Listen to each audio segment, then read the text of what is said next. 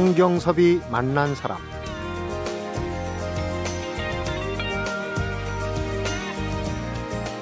건축사무소 이로재 승효상 대표가 다음 달 29일 개막하는 베니스 비엔날레 건축전의 주제전 초청작가로 선정됐습니다. 올해 건축전의 주제는 공통 기반으로 전 세계 64명의 건축가가 초청을 받았는데요.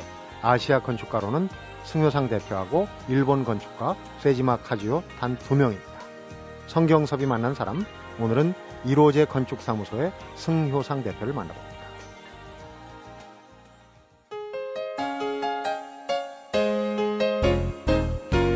어서 오십시오, 선생님. 예, 반갑습니다. 예.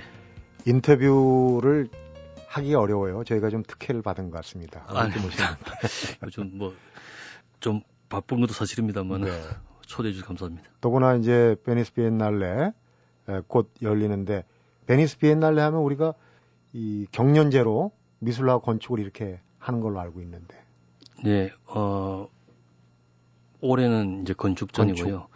세계에서 많은 그 국제적인 건축 행사가 있는데 베니스 비엔날레, 그러니까 그 위상에 걸맞게끔 대단히 중요하고 굉장히 관심을 갖다가 굉장히 많이 받는 행사인 건 틀림없습니다. 네. 올해 건축으로선 14회가 됩니다. 주제와 관련해서 초청을 받았다 하는 거는 어느 정도의 위상, 또 어떤 작업을 위임받은 겁니까? 제가 초청받았으니까 아무나 다 받을 수 있다고 하는 거고요. 그런 말씀. 비엔날레면은 예, 그 전체를 관장하는 커미셔너가 있습니다. 그 커미셔너의 판단 아래서 자기 재량 속에서 초청을 갖다가 하긴 합니다. 네.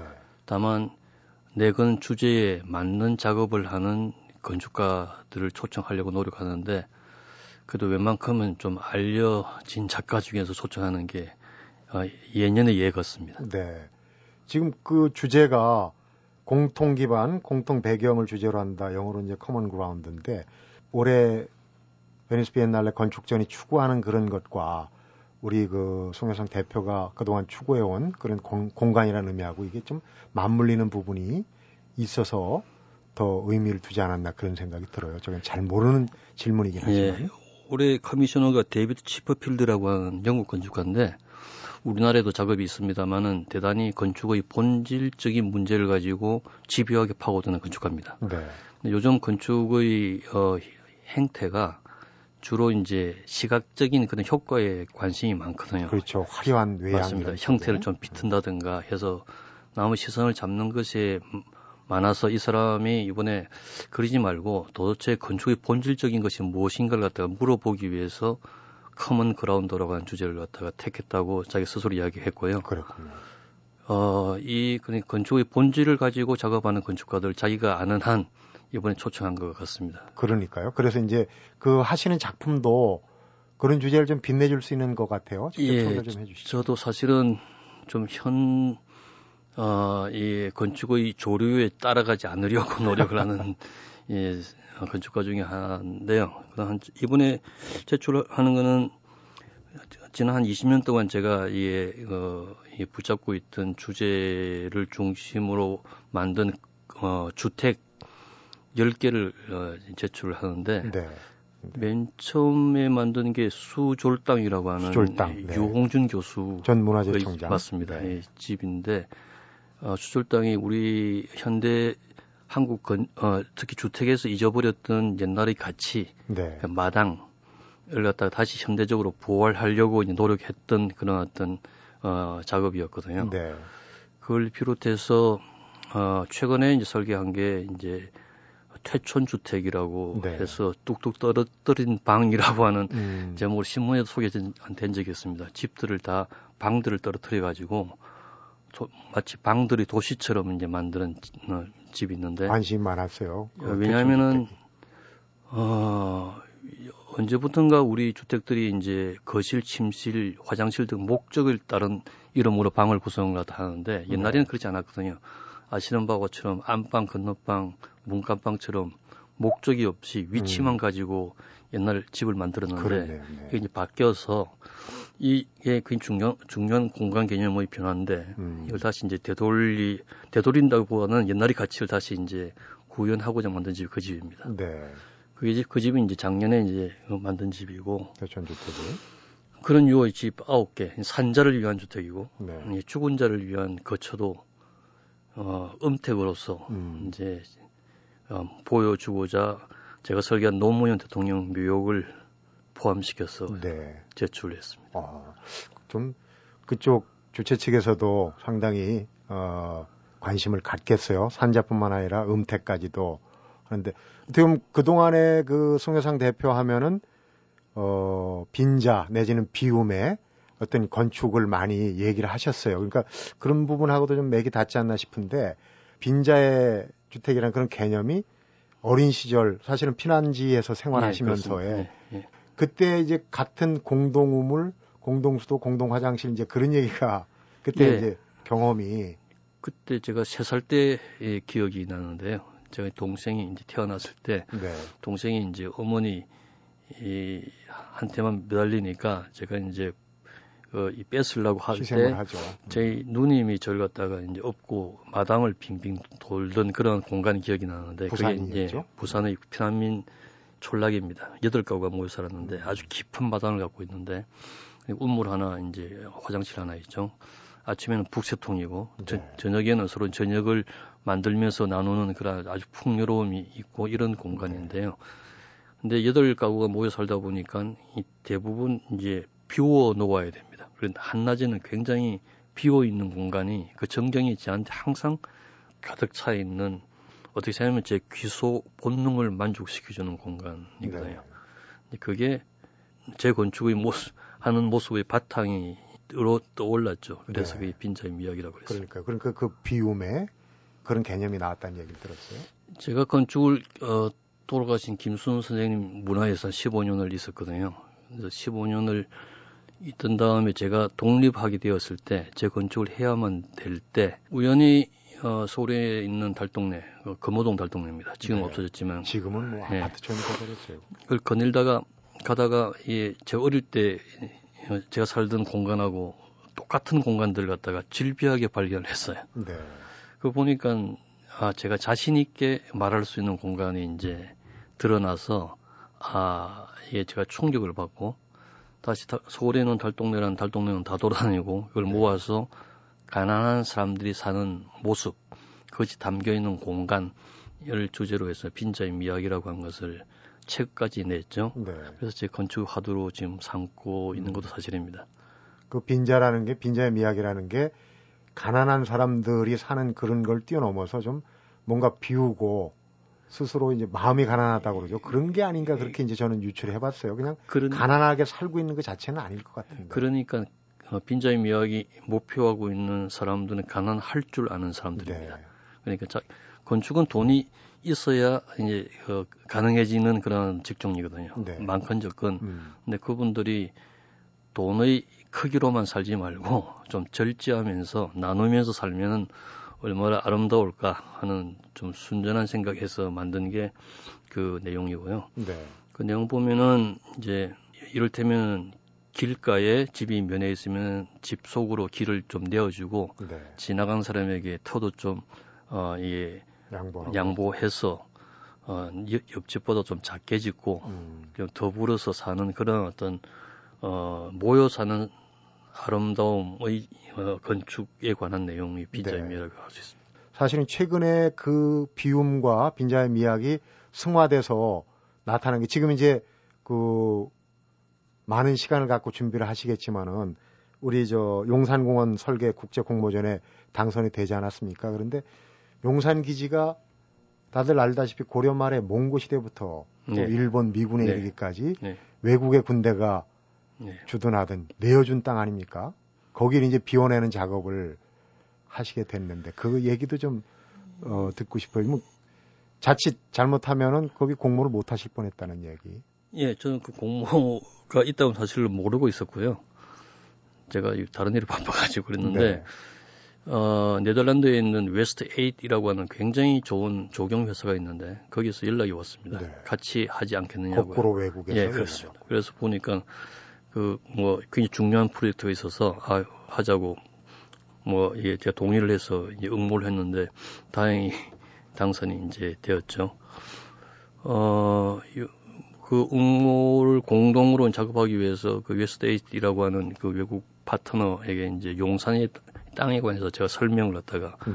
하지 않으면 안 되었고, 그럴 때 이제 어떤 주제를 내걸까 했을 때 제가 이제 제시한 게 이제 치유라고 하는 주제였습니다. 네. 그러니까 지금 말씀하신 것처럼 오랜 세월 동안 뺏겨 있던 땅이라서 그것을 역사를 다시 이제 복원해서 네. 용산을 치유하고 뺏겨 있는 동안에 그 땅이 굉장히 여러 가지 모양으로 핥히고 변용이 됐거든요. 네, 오염도 됐죠. 예, 그것을 다시 생태를 회복시켜서 다시 치유를 하고, 그것이 또 이제 경계로 담장으로 둘러싸여서 섬처럼 돼 있지 않습니까? 네. 그 담장을 걷어내고 그 장소를 다시 치유하고 해서 그 전체를 다시 우리 역사 속에, 현실 속에 이제 다시 재탄생시키는데, 그게 서울의 정 한가운데 있습니다. 네. 그래서 모든 장식을 하고 시설물을 갖다가 예, 새로 만든다기보다도 지금 이미 많은 시설물이 있습니다. 네. 그래서 갖다가 되도록이면 비워내어서 우리 다음 세대가 이 자기 의지대로 그것이 다 생활화가 될 수 있는 공간이 되도록 하는 작업을 하기 위해서 네. 비움이 또 비움이라고 하는 테마가 또 중요한 뭐 주제로 또 떠오르게 됩니다. 큰 그림을 그리시게 되겠는데, 이게 앞으로도 그 완전한 모습을 보려면은 한참 있어야 되죠. 지금 목표 용도는 2027년입니다. 2027년. 네. 앞으로 15년 되네요. 네. 제가 그때까지 작업할 수 있어야 되는데. 그러니까 건강을 더 챙기시고 정말 예. 예술가들, 특히 건축가들이 이 말년에, 노년에 또 대작들을 많이 남기지 않습니까? 예, 세계에 남아있는 걸작들 보면은 그 중요한 작업들이 그 건축가 70에 되어서 만든 것들이 대부분입니다. 그러니까 2027년에 큰 그림이 완성됐을 때 우리 승효상 건축가가 정말 말년, 노년의 어떤 대표작으로 꼽히는 그날이 지금 그림이 그려지는데, 아무튼 그 건강을 잘 챙기셔야 될 것 같고요. 지금 빈자의 미학 얘기도 했고 또 비움의 건축 얘기를 했는데, 사실 우리 주변에서도 발견할 수 있는 얘기예요. 큰 그 주제가 아니거든요. 그 얘기를 좀 한번 하나하나 풀어보면서 우리 주변에서 한번 대입을 해보는 것도 의미가 있을 것 같습니다. 성경섭이 만난 사람, 오늘은 이로재 건축사무소의 승효상 대표를 만나보고 있습니다.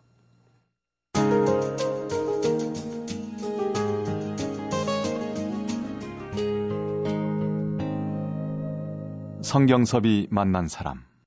언젠가 인터뷰에서 보니까 참 재밌는 용어를 쓰셨어요. 터무니라고.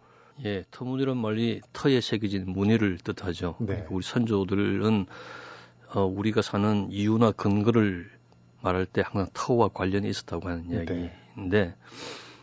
그렇지만 우리가 사는 모습이 이 터무니없는 삶을 사는 모습인데, 예컨대 아파트를 지을 때 보면은 산을 깎고 물리섬 돌리고 네. 계곡에서 메워서 터에 새겨진 무늬를 없애고 짓는 집이 우리가 짓던 아파트이기 때문에 네. 제가 이제 아파트를 터무니없는 집이라고 그러고, 아파트에 사시는 분을 터무니없는 삶을 사는 사람들이라고 제가 이야기를 농담적으로 하고 있습니다만, 사실은 우리가 만드는 도시의 그 요즘 환경들이 대부분 터무니없는 환경인 게 사실. 그러니까 재해를 또 당하기도 하고 그래요. 그렇습니다. 그래서 저는 건축 설계나 도시 만들기가 딴 게 아니라 그 터에 새겨진 무늬를 읽고 새로운 무늬를 덧대는 게 건축 설계요 도시 만들기라고 저는 그렇게 주장을 하고 있어서. 네.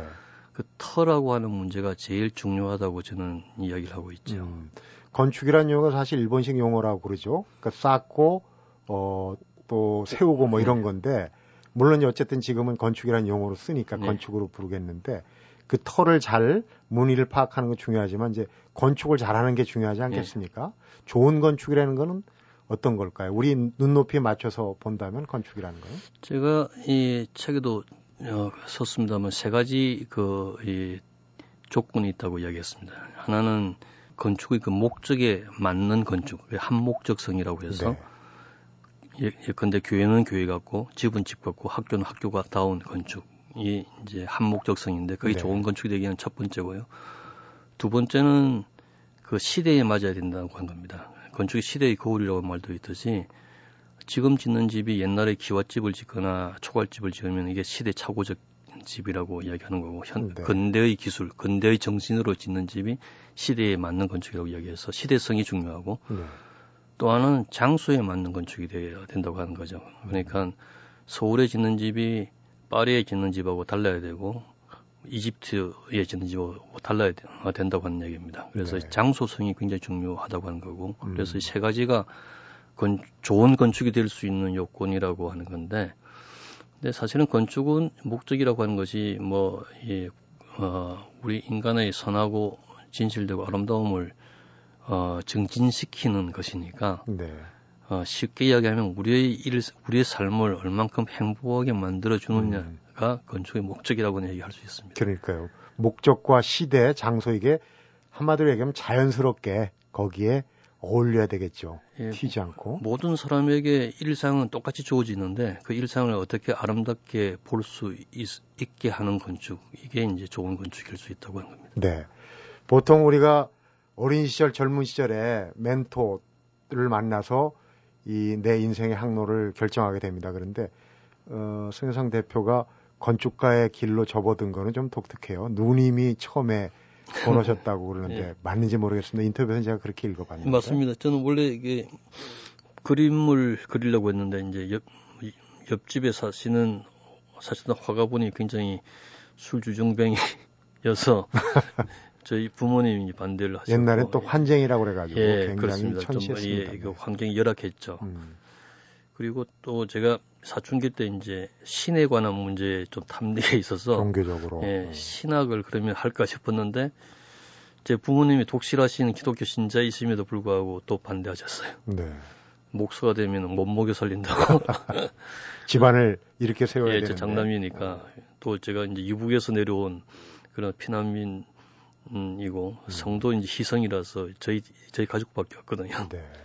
근데 누님이 이제 저보고 건축과를 가라고 하셨죠. 뭐 저 건축과가 뭔지도 모르고 누님도 뭐 정확히 아셨다고 보기는 힘든데 제가 워낙 누님을 좋아했으니까 뭐 뭘 하라고 해도 저는 따라왔을 겁니다만은 건축과를 가보고 보니까 건축처럼 저한테 맞는 일이 없어서 참 누님에게 지금도 감사하고 있습니다. 네, 기본적으로 공부를 잘하셨지 않습니까?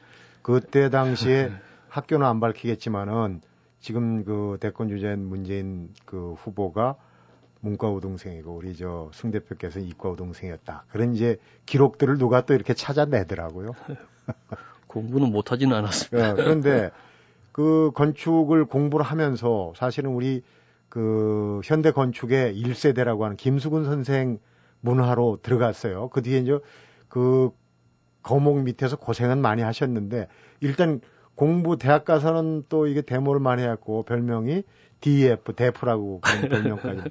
근데 이제 김수근 선생하고 연결되는 그 과정에 또 은사님이 계시죠. 예, 돌아가신 김희춘 선생님이신데 제가 이게 학교 다닐 때 학교 수업을 잘 안 들어갔습니다. 제가 이제 해야 될 일이 따로 있다고 생각해서 시대적인 상황이 또 예, 있었어요. 근데 이제 마지막 수업 시간인데 기념으로 들어갔더니 김희춘 선생님이 저를 부르셔서 김수근 선생에게 가라고 이제 강권하셨습니다. 제목을 알아본 거예요? 기념으로 마지막 수업에 한번 들어갔는데. 예, 그렇습니다. 그래서 제가 가야 될 길은 따로 있다고 생각했는데 감격스러워서 그 선생님 말씀을 들은 게 제가 이제 제 인생이 다른 형식으로 결정되게 되기는 건데. 김수근 선생이 참 알려진 바로는 카리스마가 대단하시고 한데 거기서 또 그 스승을 어떻게 한번 좀 속된 표현인데 용서해 주십시오. 이겨 먹으려고 꽤 노력하시다가 스트레스를 많이 받았다. 그런 얘기를. 예, 대단한 카리스마를 가지신 분인데 제가 카리스마를 별로 좋아하지가 않아서 안 그래도 그 시대가 카리스마적 사회인데 그 때문에 여러 번 이제 소위 도전 엉기다가 번번이 실패했습니다만 아마 그 과정에서 제가 건축이라는 공부를 굉장히 남보다 더 치열하게 하게 됩니다.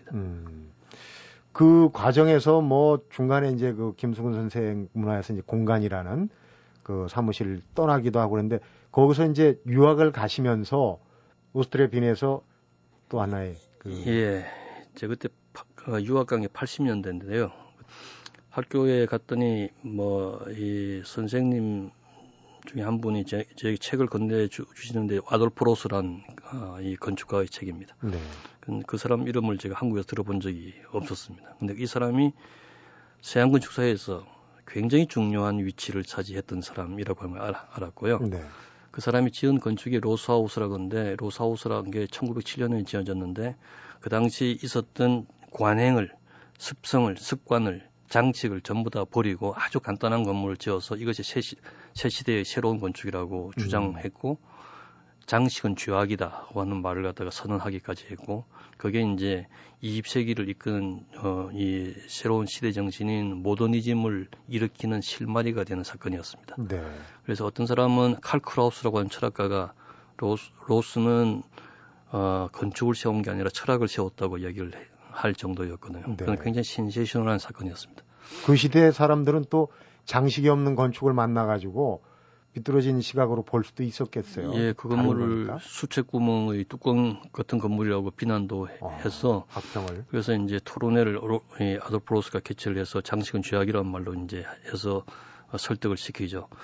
저는 그때까지 막연히 건축이 예술인 줄 알았거든요. 네. 그러니까 시각적으로 아름답게만 뭐 이게 설계를 하면 그게 건축인 줄 알았는데 저는 이 사람이 한 일은 정신적으로 아름다운 것이 이제 건축이라고 하는 겁니다. 그러니까 네. 이것은 건축이 예술이 아니라 지식인의 이 행위라고 하는 걸 갖다가 제가 알게 되죠. 눈을 뜬 거네요, 그러니까. 예, 그래서 제가 건축하는 방식을 처음부터 새로 수정해야 되겠다고 하는 생각이 들게 한 사건이었습니다. 네, 건축은 예술가가 하는 게 아니라 지식인적인 차원의 네.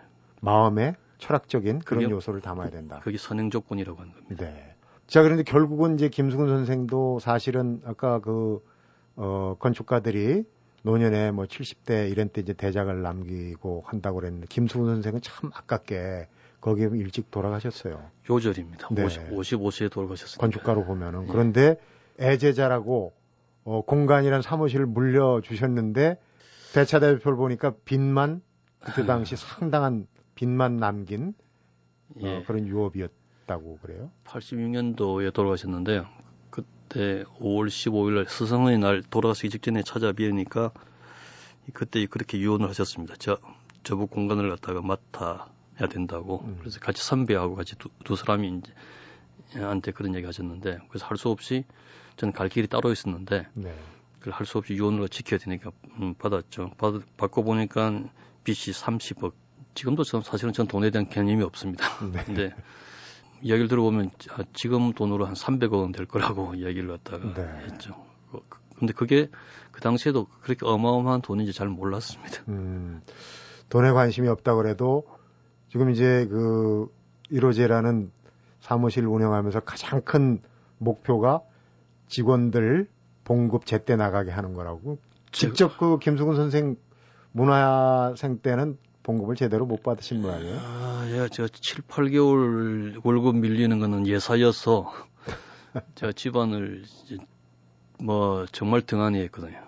알고 보니까 제 집사람이 그 아파트에 그때 살았는데 위아래 아파트에 가까운 호수에 돈을 안 빌린 곳이 없더라고요. 그러니까 제가 참 못할 짓을 갖다가 했죠. 그래서. 집안을 일으키라고 장남한테 건축을 권유하신 누님께서도 좀 속이 아프셨겠어요. 그런 얘기 저런 얘기 잠시 뒤에 좀 한 번 더 여쭤보도록 하겠습니다. 성경섭이 만난 사람, 오늘은 이로재 건축사무소의 승효상 대표를 만나보고 있습니다.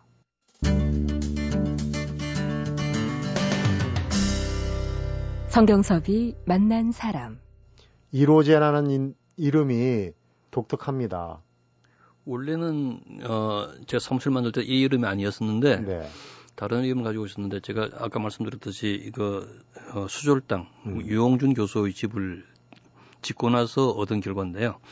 그 당시 유홍준 교수가 나의 문화유산 답사기라는 책을 내기 전입니다. 그러니까 가난한 교수 시절이 됩니다. 교수였죠. 예, 아버지 퇴직금 받아서 겨우 집장수 집을 지어야 될 때인데 왜 건축가는 싼 집을 못 짓느냐고 저한테 이제 얘기를 해서 해보자고 제가 이제 도전을 했죠. 그래서 뭐 그러니까 돈이 없을 때니까 설계비도 제대로 이제 주지 못할 때 설계비 일부로 받은 게 그 이로재라고 하는 200년 된 현판입니다. 200년대. 예. 그래서 뜻도 좋고 글씨도 굉장히 근사하고 해서 감히 받았죠. 네. 그래서 제 사무실 이름을 이제 고치게 되는데 이로재원 뜻이 이슬을 밟는 집이라는 뜻입니다. 네. 중국의 소학에 나오는 고사인데 아버지를 모시고 살던 선비가 아침마다 새벽마다 아버지 계신 초소까지 윗옷을 걸치웠다가 아버지 나오시면 감기 들지 마시라고 이제 윗옷을 건네드린다는 고사입니다. 네. 그러니까 새벽마다 이슬을 밟아야 되니까 효성이 지극한 가난한 선비가 사는 집. 이제 이로재라고 하는 좋은 뜻이네요. 뜻인데 이걸 정하니까 이제 저희 직원들이 이로재라고 하는 것 아침에 이슬을 밟는다고 하는 사람들은 도둑놈하고 설계사무소 직원밖에 없을 거라고 자기에서 노동력 착취하는 기업의 이런 부러는 작가라고. 그게 그러니까 이제 근무 시간을 정시에 출근 못하겠네요. 그 이로재에 걸렸는데 좀 새벽 이슬 맞고 와서 일도 해야 되고. 건축 설계사무소는 세계적으로 다 그렇습니다. 네. 다. 어쨌거나 그 유홍준 교수한테는 저렴하게 집을 지어주셨지만은 200년 된 현판하고 그런 좋은 뜻을 받았으니까 아마 본전은 남기신 게 아닌가 하는 생각이 충분히 듭니다. 뽑았죠. 네. 전에 그 누가 이게 200, 이 현판의 가격을 이게 추정하는데 설계보다 훨씬 많더라고요. 네. 이 요즘 보면은 그 건축가들이 나오는 드라마나 영화가 참 인기를 끌고 있어요. 건축학개론도 그렇고 지금 어느 방송사에서 하는 장동건 주연의 거든지 건축사인데 그 상당히 멋진 것 같아요. 이게 아까 얘기하셨던 예술의 경지를 넘어서 뭔가를 추구하는 그런 게 담겨 있거든요. 그래서 말씀을 들으면서 야, 건축가들이 생각보다 멋지구나 하는 생각을. 좀 걱정입니다. 너무 피상적인 예, 것만 이제 보여줘서 건축가들이 정말 고민하고 붙잡고 있는 것들 놓치고 헛된 이미지만 심어주는 게 아닐까 하는 걱정이 굉장히 심한 것도 사실입니다. 네.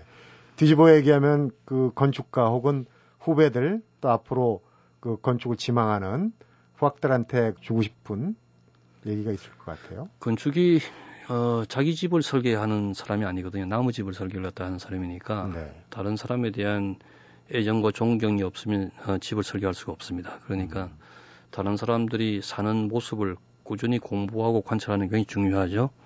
그래서 이 문학이나 영화 이런 걸 공부해야 되고요. 어떻게 산지를 알기 위해서 또 역사 공부해야 되고 네. 왜 사는지를 알기 위해서 철학 공부해야 되니까 이런 인문학에 관한 공부가 를 소홀히 하면은 좋은 건축을 설계할 수 없다고 하는 것이 굉장히 분명한데 보통 건축을 공학이나 예술의 한 부분으로 생각해서 이 건축을 어떻게 공부할지를 갖다가 오인하고 있고 네. 많은 사람들이 또 오독하고 있는 게 사실이라서 네. 건축을 공부하는 후학들에게는 예, 인문학에 관한 공부가 먼저라고 이야기를 갖다가 하고 싶고요. 무엇보다도 자기를 예, 객관화시키지 않으면 건축 설계를 할 수가 없습니다. 네, 말씀을 듣고 보면은 꼭 건축뿐만 아니라 다른 분야에서도 그런 그 자세가 좀 필요한 것 같고 건축이 우리가 사실 인구 밀도가 높기 때문에 건축의 밀도도 세계적으로 대단히 높다고 보여지는데 우리 건축의 수준은 좀 거기에 못 따라가지 않느냐 하는 생각이 세계의 변방에 아직 머물러 있죠. 네. 예, 근데 이게 이 변방에 머물러 까다 건축가들의 수준은 그렇게 예, 떨어지지 않는다고 저는 자부를 하고 있습니다. 네. 근데 우리나라에서 조장하고 혹은 만들고 있는 제도, 이런 법규, 이런 게 현저히 후진적입니다.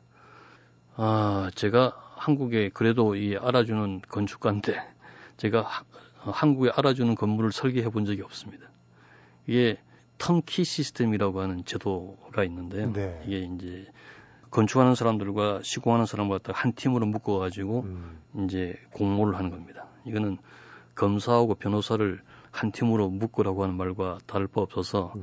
이거는 저는 불륜적 관계라고 이야기해서 그런 프로젝트는 제가 가지 않거든요. 그런데 네. 그런 게 국가에서 행하는 모든 거의 큰 프로젝트들이 다 그런 식으로 이제 발주가 되고 한 이런 형태는 우리나라밖에 없거든요. 네.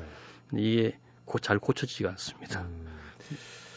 아픈 지적인데요. 그런 그 건축뿐만 아니라 사실은 집을 짓는 것도 제대로 줘야 되겠고 제대로 짓지 않으면 그 집에서 살고 있는 사람들도 또 그 어떤 행동 방식이나 이 성격이 좀 변한다. 그런 얘기도 있어요. 그래서 대표적인 걸 좀 이빠른 얘기를 하시면서 청와대하고 국회 얘기를 했어요. 그 만드는 과정, 지어지는 과정이 사실 우리도 단편적으로 알고 있지만은 제대로 된 건 아닌 걸로 알고 있거든요. 예, 그러니까 예컨대 부부가 오래 살면 닮아간다고 하는 것도 한 공간 속에서 살기 때문에 닮아가는 거라고 제가 주장하고 있거든요. 그러니까 네. 건축이 우리를 바꾼다고 하는 이야기인데 청와대 같은 건물은 전두환 대통령 시절에 이 정통성이 없었으니까 정통성을 갖다가 억지로 강변하기 위해서 조선시대 건물을 그냥 억지로 흉내내서 만든 사이비 건축이고 네.